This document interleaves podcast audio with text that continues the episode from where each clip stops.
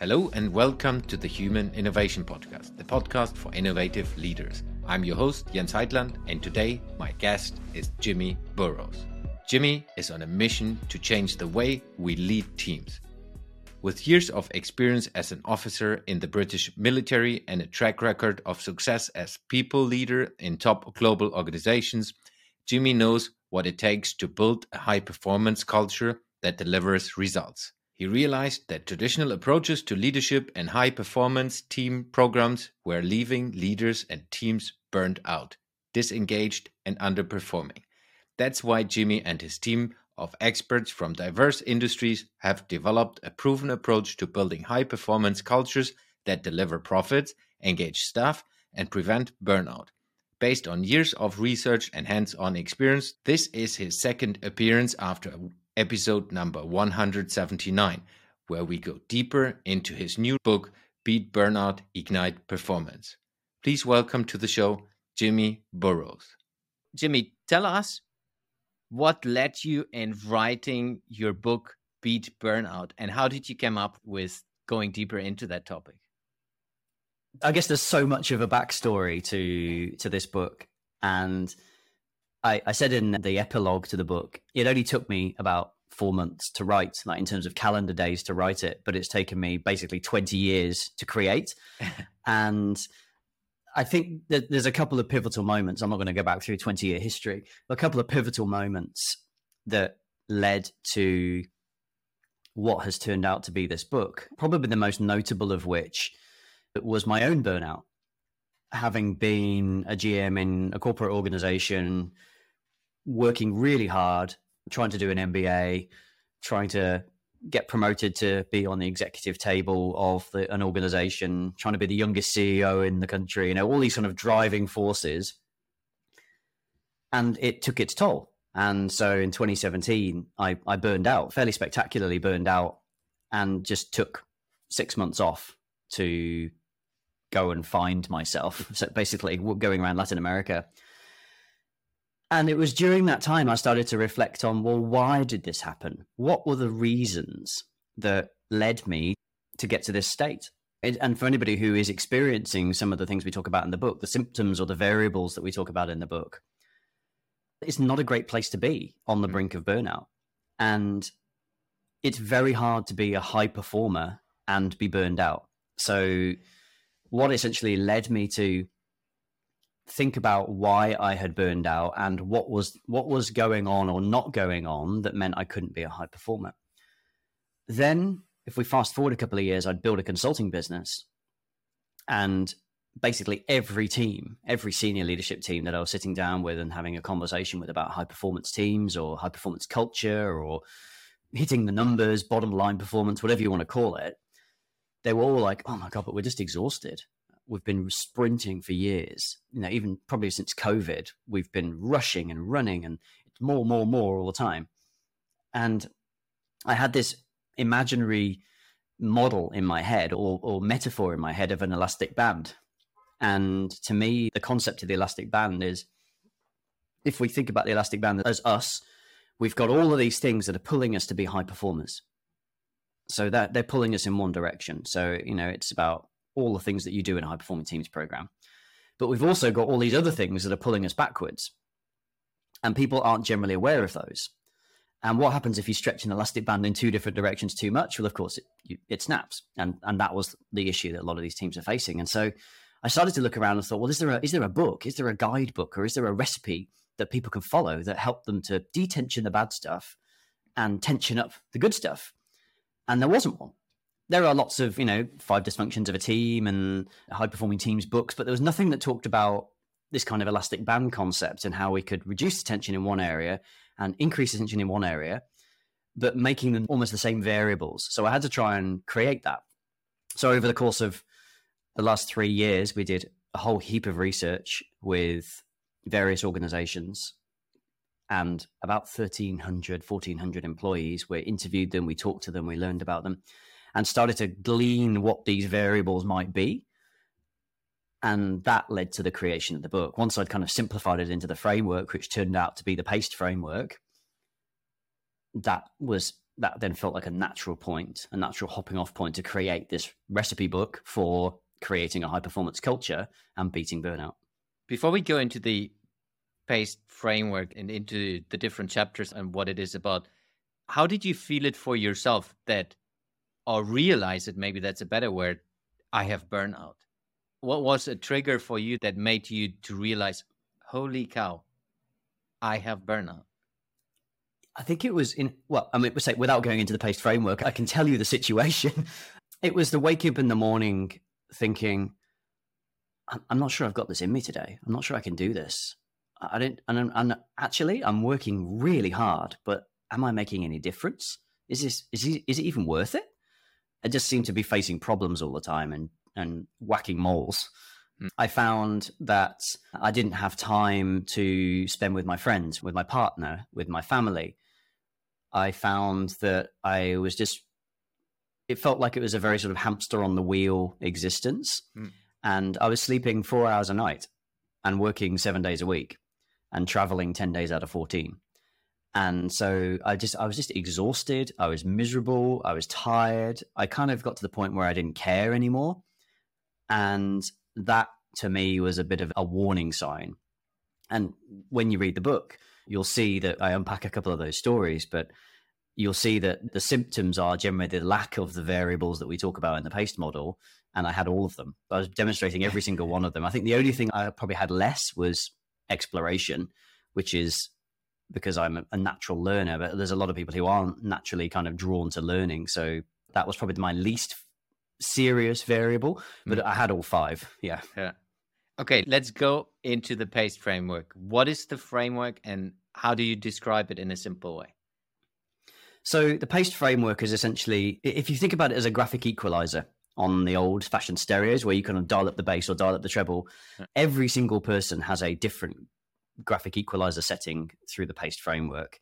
But what we're looking for is for all the five variables to be positive, not negative. We want to have everything above zero. So the PACE framework is essentially these five variables that we sim- that were the distillation of all of the research, are the things that make a difference to either being burned out or being a high performer. And it doesn't have to be necessarily a high performing individual. We also apply this across teams. So would you like me to go through the five pieces yes. at a high level? Yeah, great. So P is about purpose. And we have a, a framework in the first chapter called the Purpose Pyramid. And essentially it's the building blocks of purpose, which start right from the bottom with the concept of a personal purpose. So you need to understand what it is that drives you. What's your personal why? Then we move into role purpose. So what's the purpose of my job? Then we move into the team purpose. What's the purpose of the team that I work in and how does my job support that? And then organizational purpose. What's our organization here for? How does our team support that? And are we making a difference? And the two, if we think, so there's four layers in the pyramid, and that pyramid is split into two halves, identity and impact. So our personal and role purpose are all about identity. Who am I? Am I doing something meaningful? Am I feeling doing something I feel good about? Impact, are we making a difference? That's the P, it's the first chapter. The second chapter is all about the concept of abundance. And it's a great chapter to read.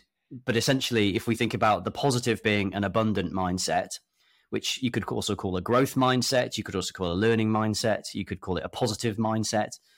The, the negative version of that is scarcity. There's not enough. I'm scared. I'm fearful. I'm living in a fight or flight reaction. So that's what, that's the second chapter is all about abundance. Third chapter is all about connection. So we as human beings are essentially tribal animals, and we need to feel connected to the people around us. We need to feel connected to the plan. We need to feel connected to a sort of a path or growth in some sort. And we need to feel like we're connected to the community or the culture that we are part of in an organization. So we unpack the whole concept of connection. Fourth chapter is E is exploration. And this was, again, was a fascinating chapter to write.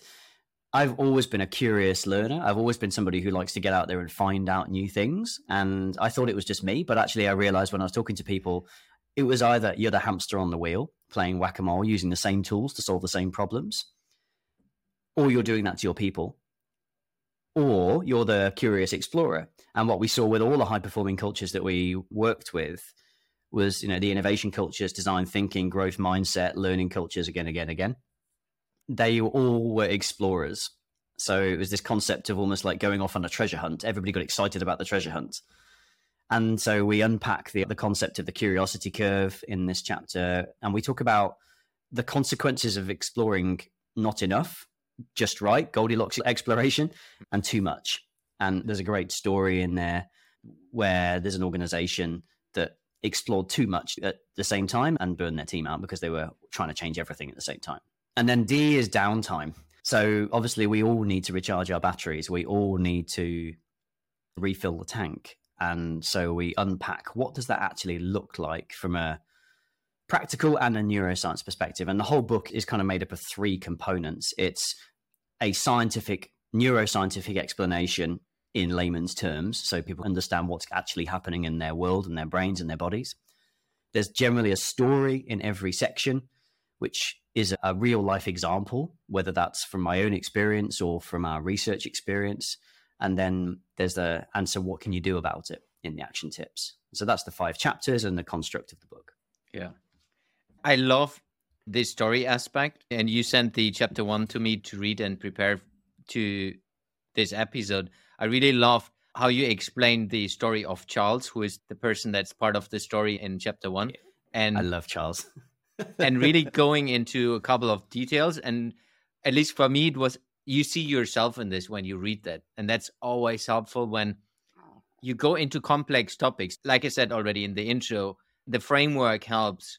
And then you go deeper into other frameworks as part of the chapter, which helps people to understand things in a more simpler way. Let's go through the chapters again in a little bit more details. So if we talk about Charles, and what I liked about that chapter was, how do you get started with your own purpose before you even think about all others? Because leaders out there, if you're in a management organization, like both of both of us have been, it's all about how do you get the pace into the organization? How do you make things fast, fast, fast? And the person you think least of is yourself. And you mm-hmm. start in the beginning, hey, find out your own purpose. So why did you start with that? And how did you lead your own writing and the development of the book, starting from the own purpose into the rest? There's two things that spring to mind immediately to answer that question. Why do you start with your own personal purpose? If you want to run a marathon, or you want to lift a car, or you want to climb a mountain, it's much easier to do that if that's part of you. If you have committed your whole self and your whole being to that task. The same thing applies in business. If you want to run an organization, if you want to be the C E O of an organization, or you want to be on that top table, or you just want to be successful and deliver high performance, it's much easier if your whole being and your whole soul are committed to that task. So you have to know what your being and your soul are. You have to know what the values are. You have to understand, what are your driving motivators? What's your why? Because when it gets hard, it's the why that pulls you through. It's not the, you can be determined, but determination gets tired. You can be committed, but the commitment gets tired. And so when the chips are down and when you are exhausted and burning out, it's the why that pulls you through. It's the purpose.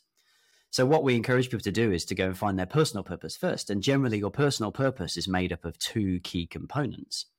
It's made up of the, we call them trauma experiences, but essentially it's the things that happened to you when you were a kid that made you want to make a difference later in life.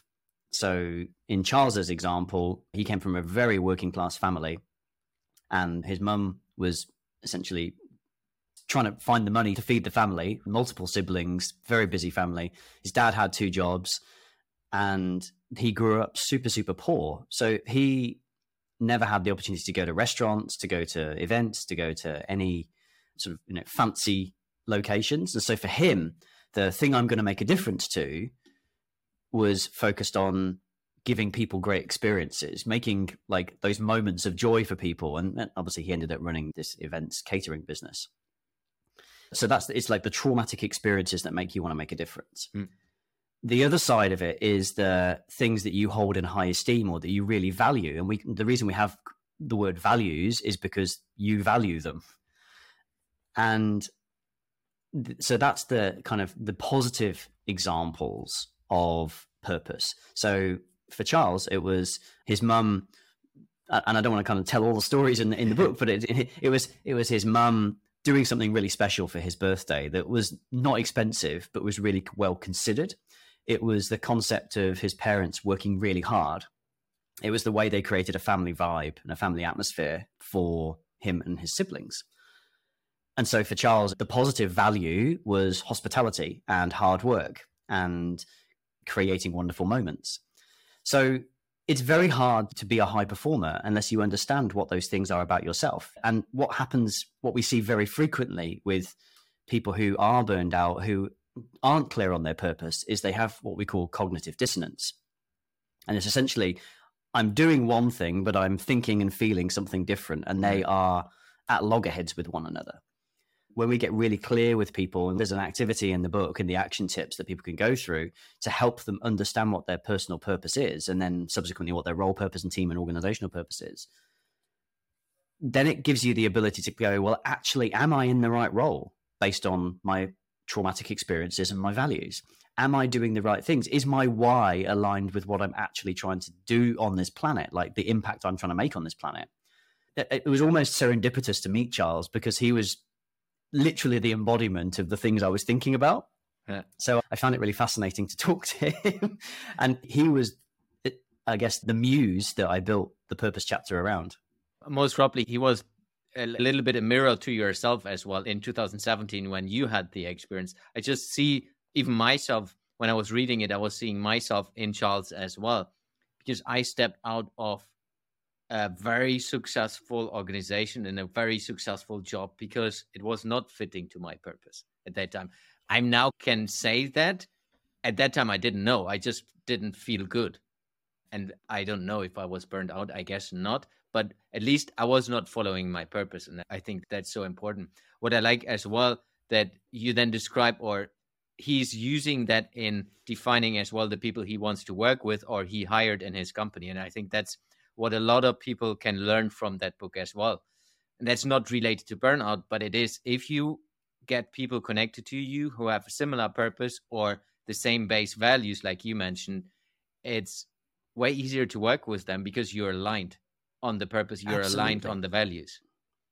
Absolutely. And, you know, it, there's it later in, in chapter one, we talk about role and team purposes, and it's exactly that. So first of all, hire people who think and feel a similar purpose to you, that their reason for being on this planet is similar to your reason for being on this planet. That's a great start.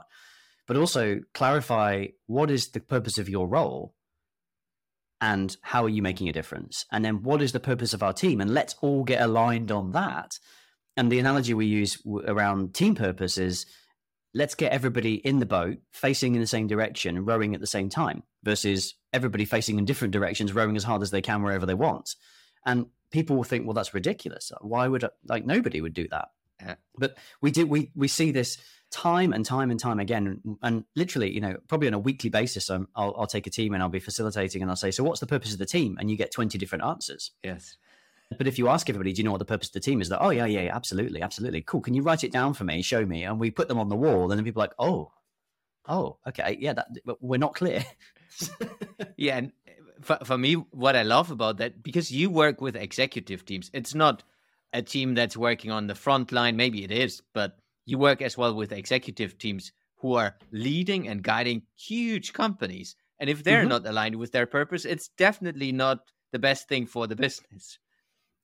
You're so right, you know, and it, it's almost worse yeah. because when, when, and we see this, I say a lot of the time, is when you have a team that's not aligned personally, roles, team, and organizationally aligned on purpose, that creates a lot of work for everybody else because you've got priorities are then not clear. If you haven't got a clear purpose, your priorities can't be clear. So then you're generating extra priorities, essentially, you know, new projects, new initiatives, new ideas, because that's my, I think we should be doing this. And, and I think we should be doing this.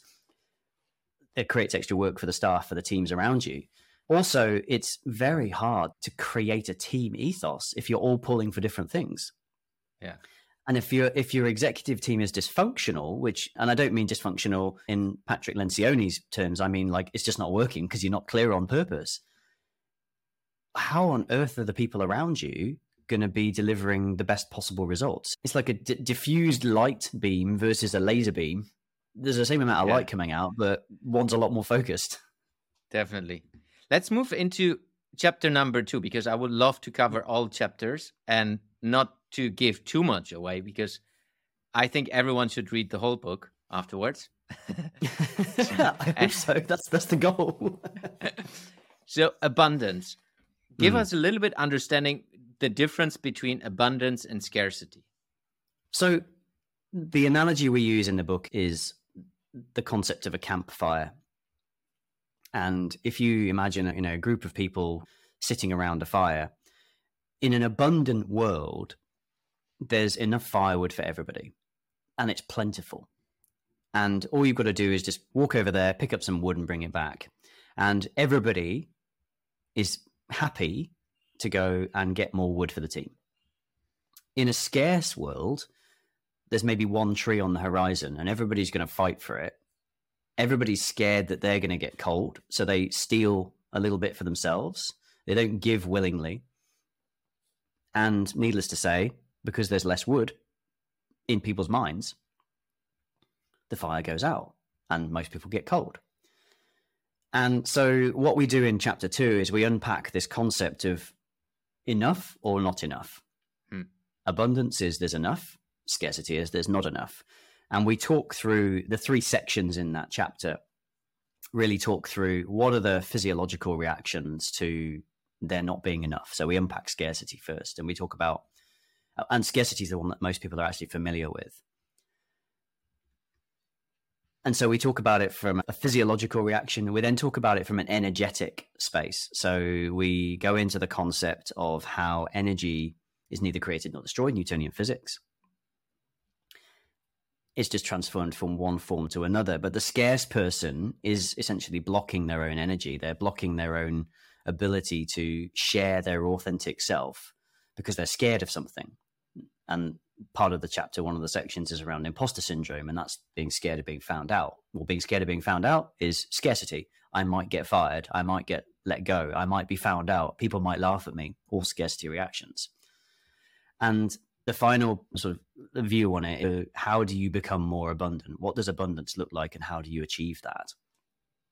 And realistically, abundance is not happy, clappy, hippy-dippy stuff. It's actually growth mindset.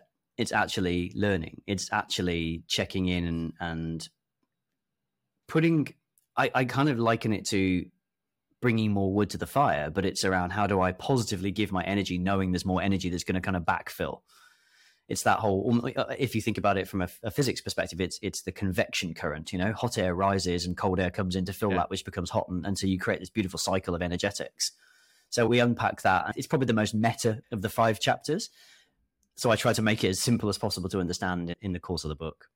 How do people feel from a burnout that, I guess it is the, they're thinking about scarcity and are limited by that belief, and through that they're getting into burnout? Or is there an easier way in describing that?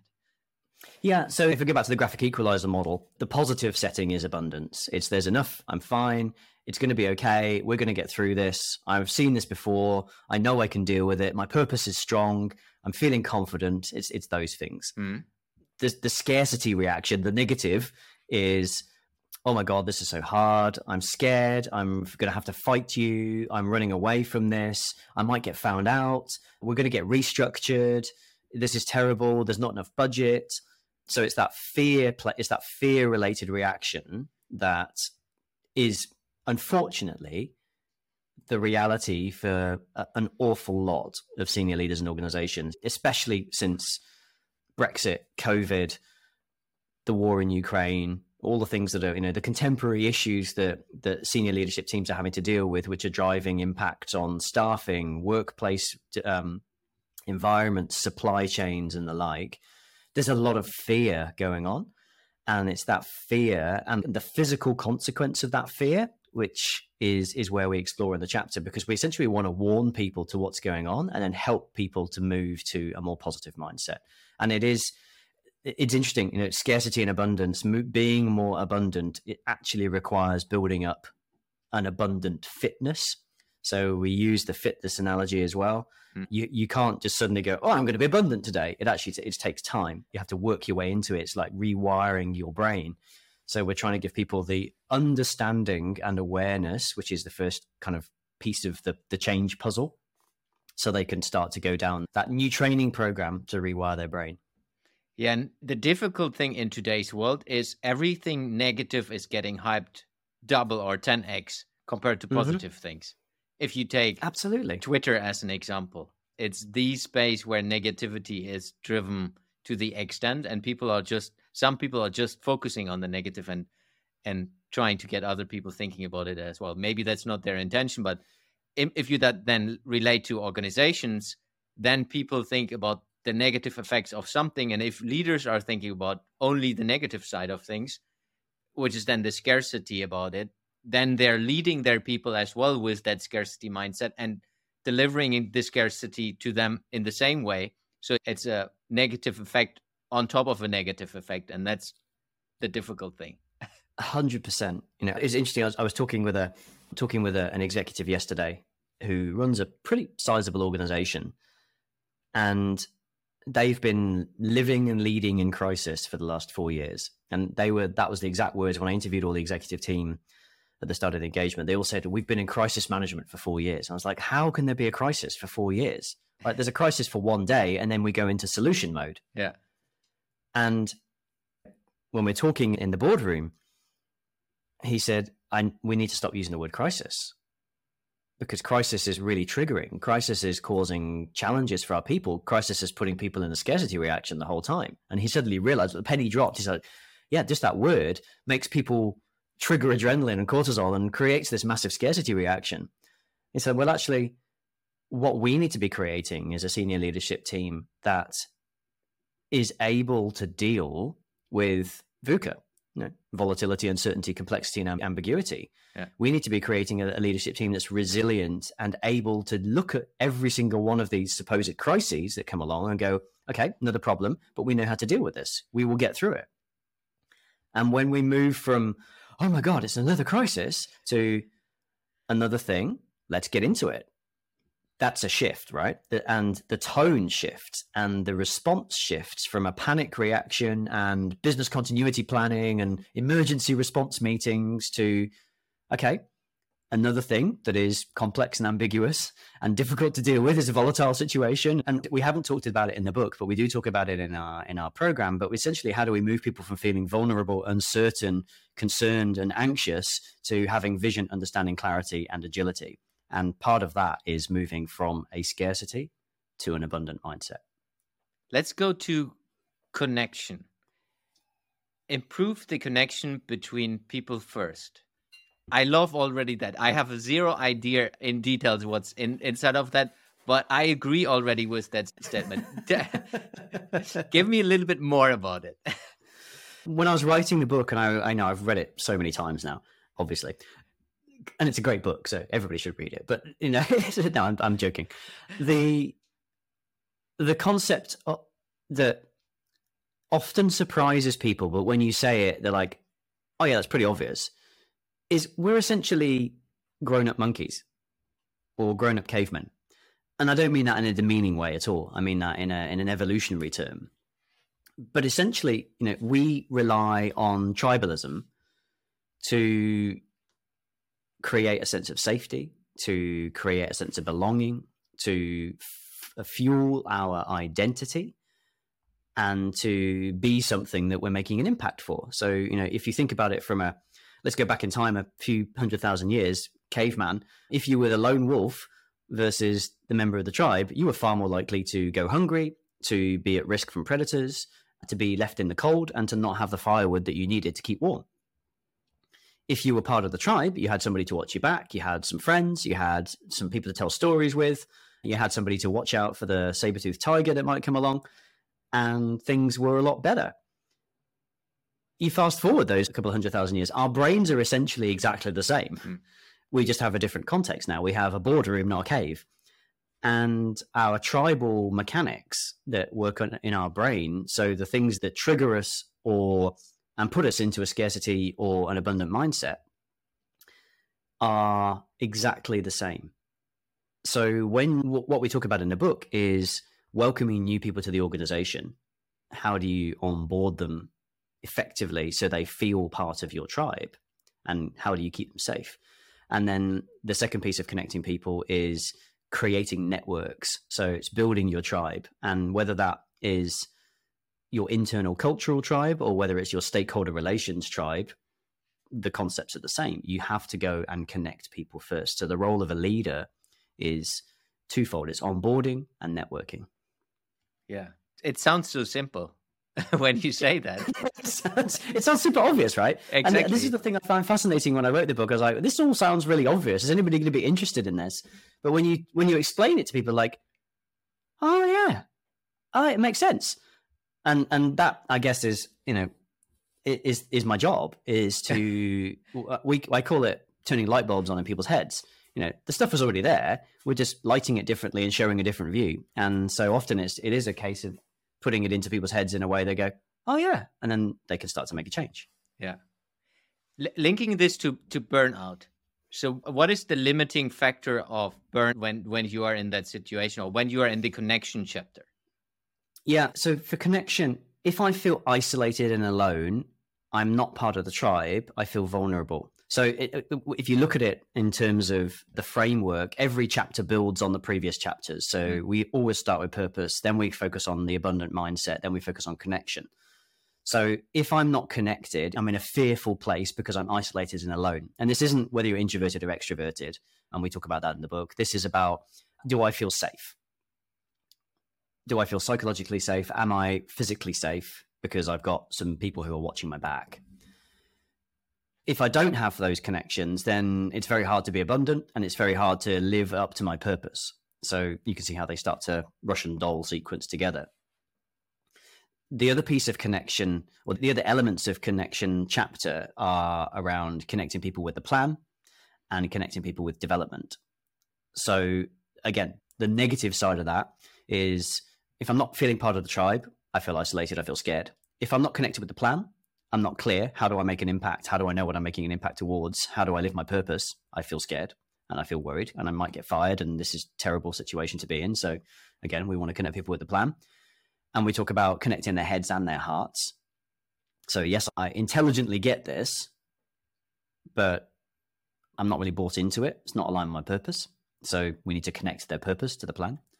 And then connecting them with the development. And this is essentially, how do we help people learn and grow into better performance by developing them?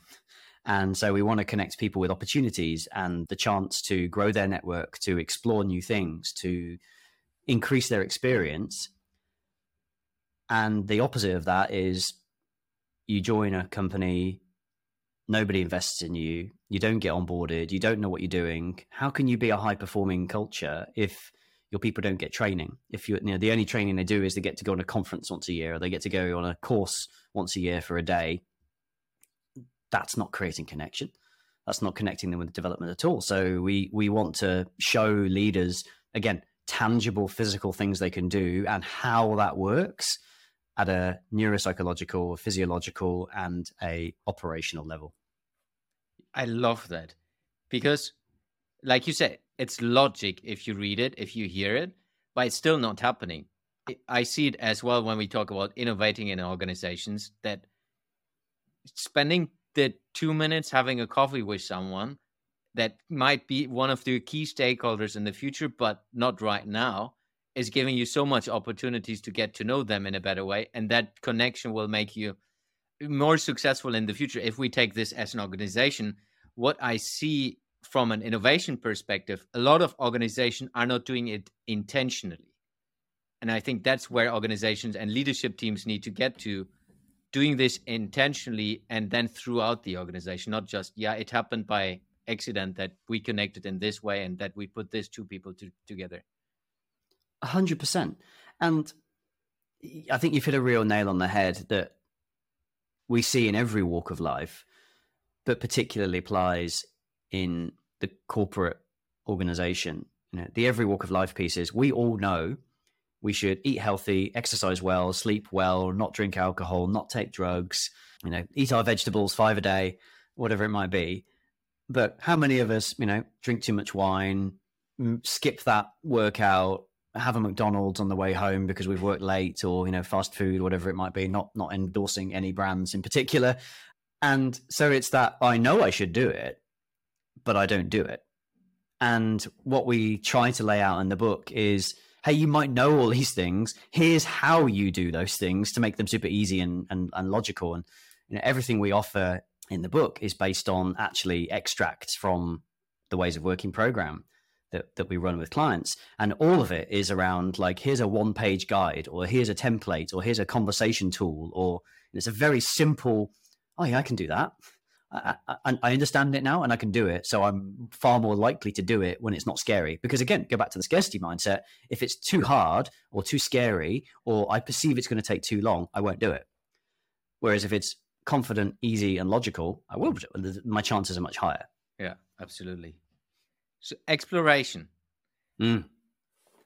Tell us about the exploration and leading us from exploration and curiosity to... Are you an overworked employee and em- employer? Overworker. Yeah. Get us into that. It's probably my favorite chapter in the whole book, actually. And I think because I've always been like a crazy chemist. The first book I wrote that, unfortunately, I forgot to publish, forgot, just did, never did publish, was called The Curious Chemist. And it, you know, imagine those alchemists back in, you know, the medieval times. And they would sit in their basements and they would mix things together. And the goal was to make gold, right? They would always be trying to make gold. But, you know, they might make purple smoke or brown sludge or nothing. But they tried and they kept trying. And what they would do is they would note down all the little things that they learned along the way. And what we want is our leaders to be doing the same thing. We want them to be trying new things and encouraging their teams to try new things, like these medieval alchemists. And it's not always going to go well. But every time it doesn't go well, you learn something. So in my in, in our vernacular, there's no such thing as a failure. There's either a win or a lesson. And so the exploration chapter is really coming at that from a few different angles. First of all, we talk about what is exploration and why is that important? And there's some fascinating research around the concept of innovation, design thinking. We brought in a whole lot of stuff and we distilled it down into this chapter. So we talk about what is exploration, how does that work? The second section of the chapter is what we call the curiosity curve. And this is something that we built a few years ago based on some research by a guy called Dan Kashtan. And he has this fascinating research paper into the five elements of curiosity. And I remember reading the paper and being really struck by some of the some of the drivers that are in there. But essentially what we discovered was that organizations that explore and are curious significantly outperform organizations that don't. Mm. And, and and look at it as the most logical, you know, simple example, and this isn't in the book, but the concept of Blockbuster Video. And they didn't explore, and they are now out of business because they had the opportunity to explore online streaming and they were like, that's never going to work. Look at the example of c- cameras, Kodak. Oh, no, no, no, we're not going to do digital. We're going to stick with the purest film. We're not going to explore that. And who has a film camera anymore? We're probably less than one percent of the world has a film camera anymore.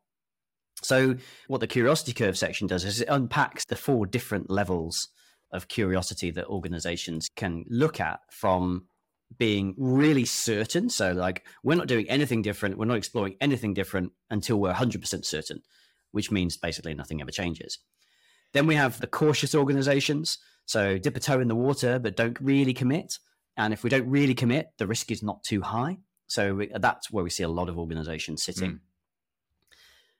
The next phase is the what we call the optimal zone in the curve, where you're maximizing opportunity by being curious. So it's like a medium to high appetite to be curious and to explore new things.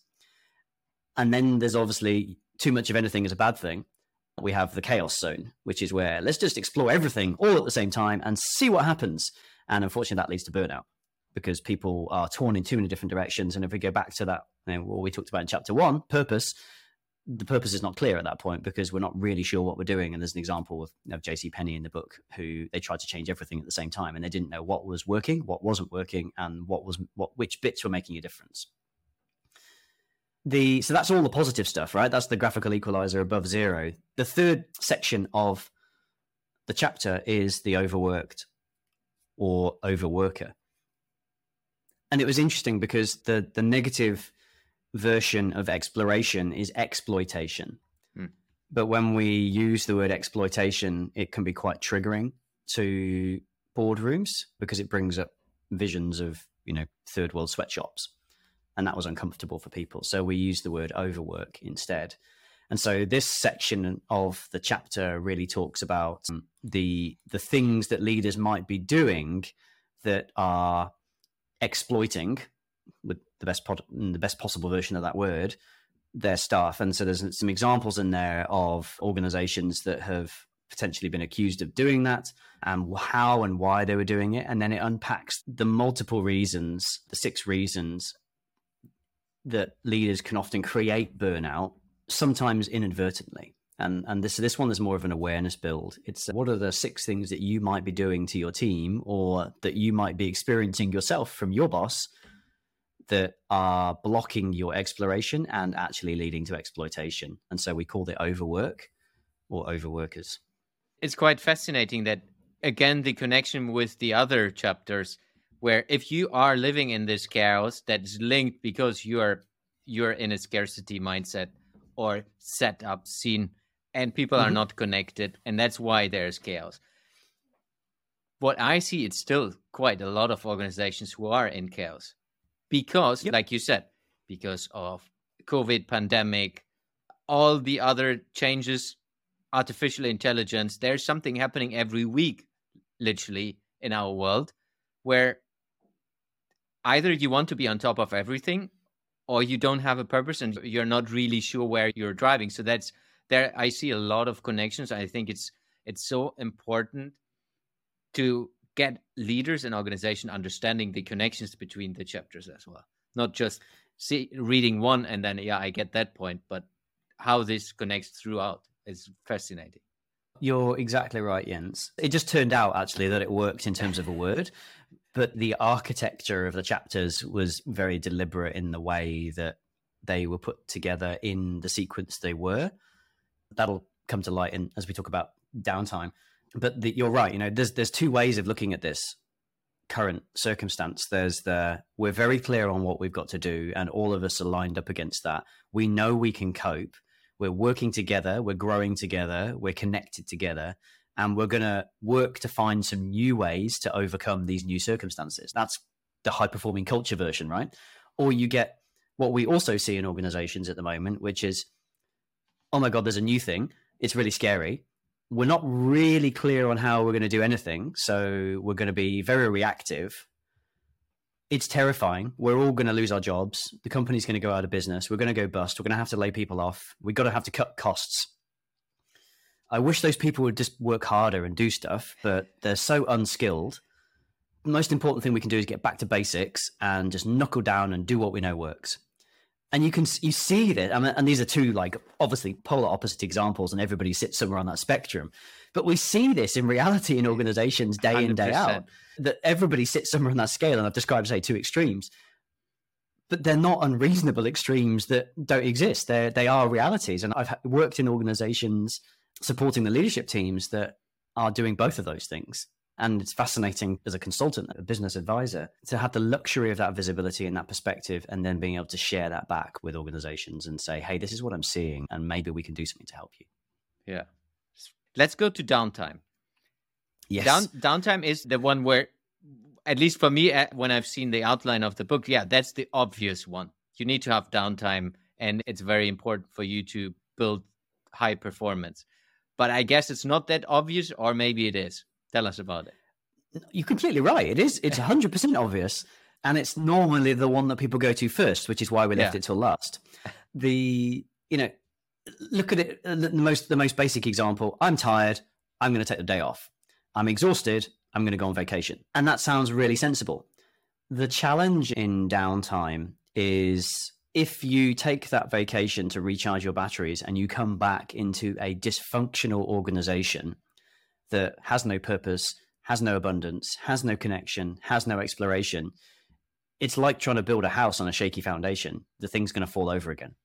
And this was my personal experience in twenty seventeen. I took a couple of weeks off before I left the organization I was working with. to try and kind of do a bit of a reset and regain. And then I came back and it was just the same. And so all of the gains that I had achieved through that vacation were undone within days. And so what we talk about in downtime is, what does good downtime look like? Why is it so important?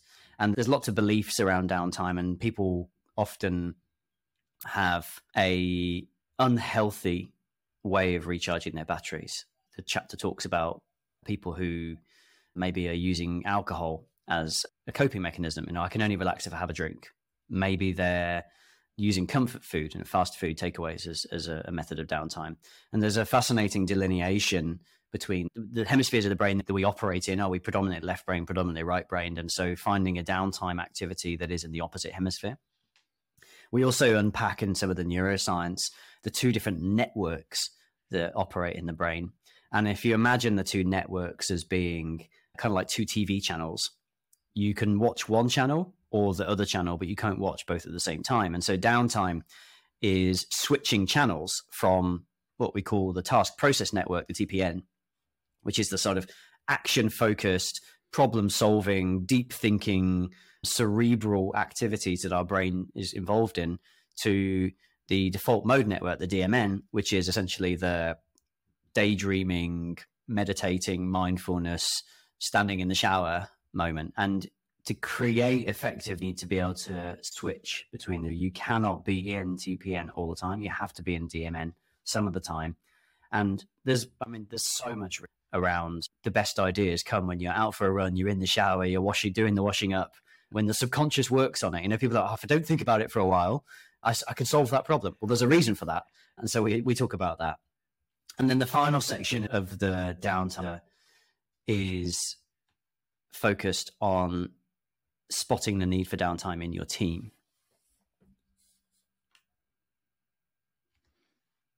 Often as a leader, when we're in it, it can be very hard to to see what's going on for those people around us.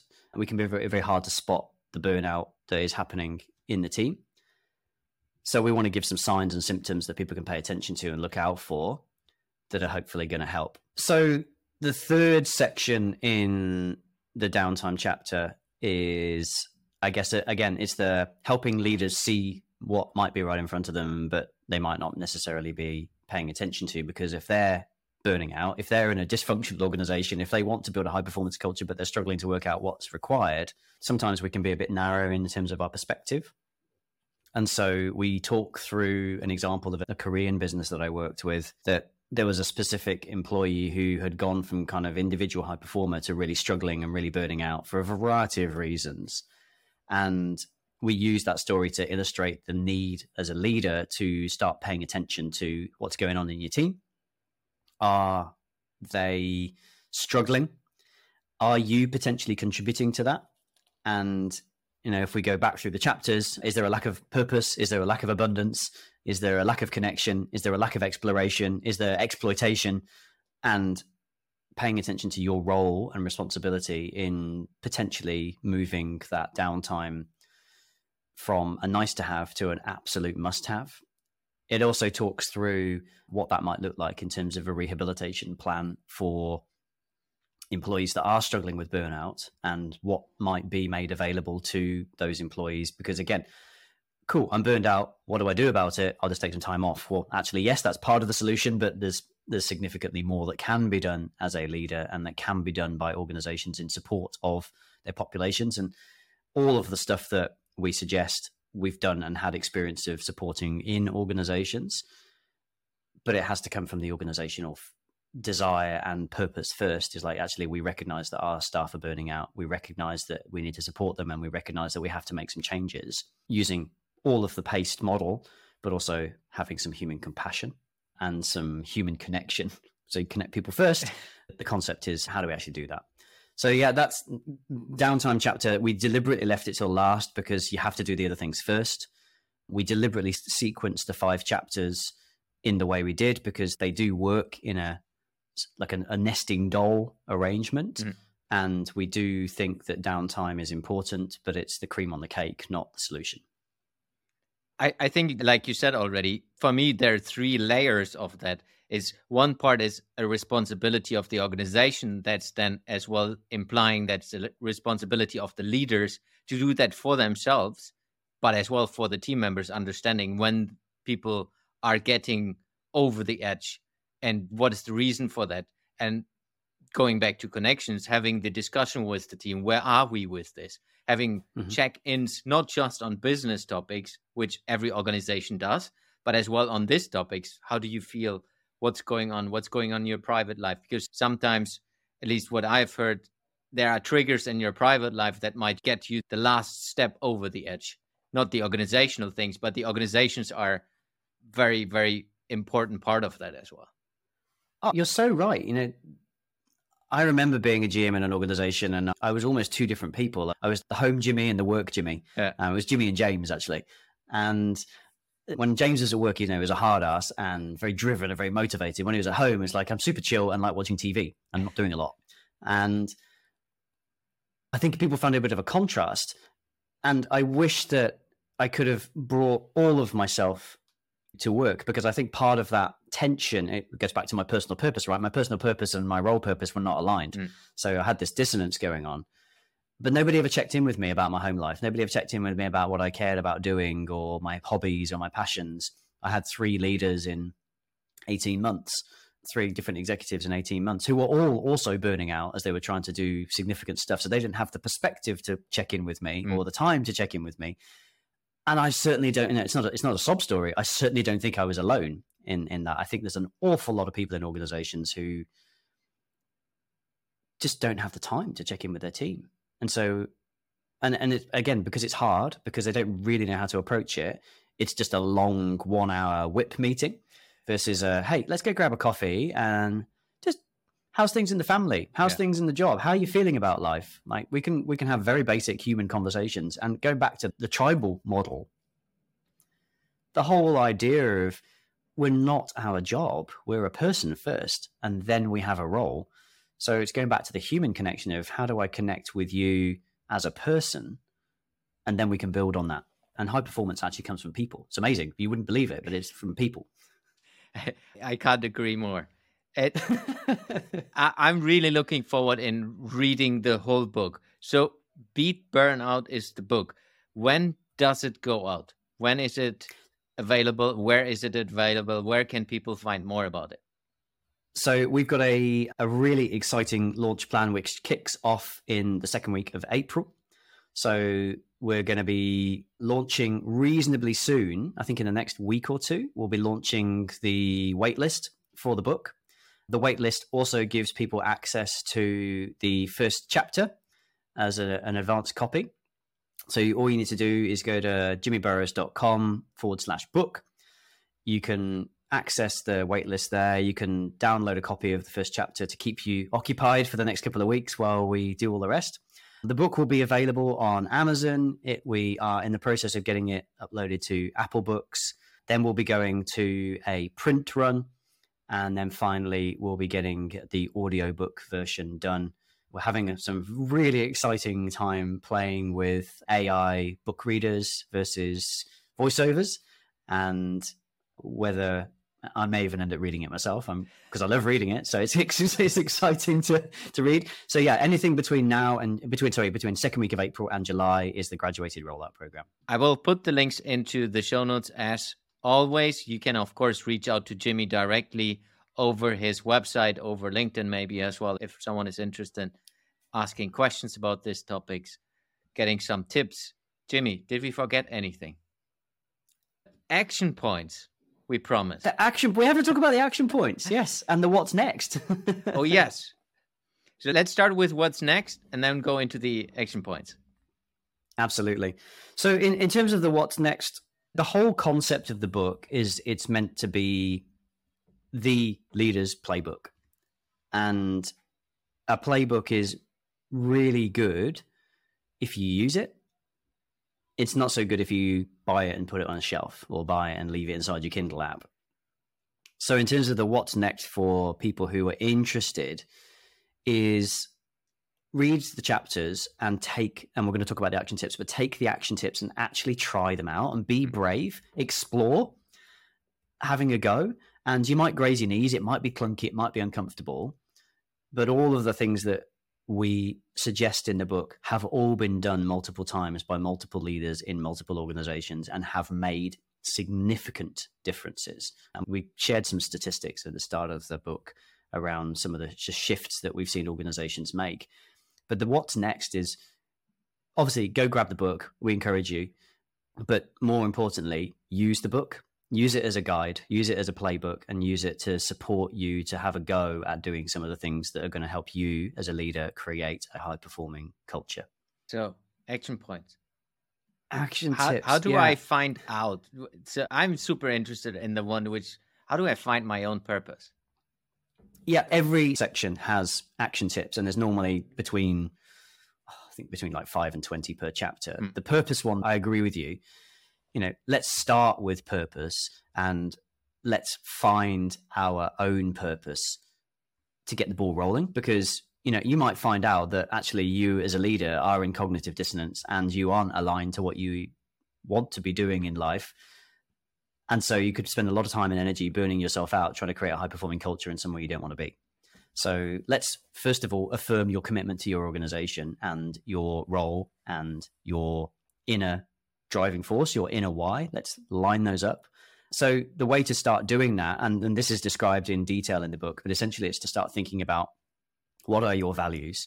What are those experiences that you went through that made you feel like you needed to make a difference to that part of the world? And what are the really positive value examples that you treasure from your formative years that, again, make you who you are and define the reason why you are on this planet? So you're looking for values, beliefs, experiences, and priorities. Think about what matters the most to you and what you stand for and the difference you're trying to make in the world. That'd be where I'd recommend everybody starts. And that's literally the first action tip in the book. Yeah, love it. It's, I think it's so, so, so important. Anyone listen to this. If you have found your purpose through this action point, let us know. We would be super pleased and eager to learn how did you do that, and just contact us wherever you are connected to us, either in the comments if you see it on YouTube, if you see it on social media, just let us know on social media, or hit us up over our website. So we really would love to hear about how you used this action point in finding your own purpose as a starting point. Jimmy, I'm really looking forward to read the book. I have the chapter number one already. Uh, I'm not sure if that's the final one, but I guess it is. So, yeah, it is. Yeah, I've I've I've been ordered to stop editing. When is enough enough? Never. But no, we're very committed to getting this available to people and getting it into people's hands so they can start making a difference. I'm sure there'll be a second edition and third edition in subsequent years. And I guess like everything in in this world, as the world changes, the responses need to change. And so we'll update the book. But for now, it will be available, I promise. Yeah. So looking forward. Thank you, Jimmy, for spending your Saturday morning with me. Really looking forward to the book, as I said. Thank you very much.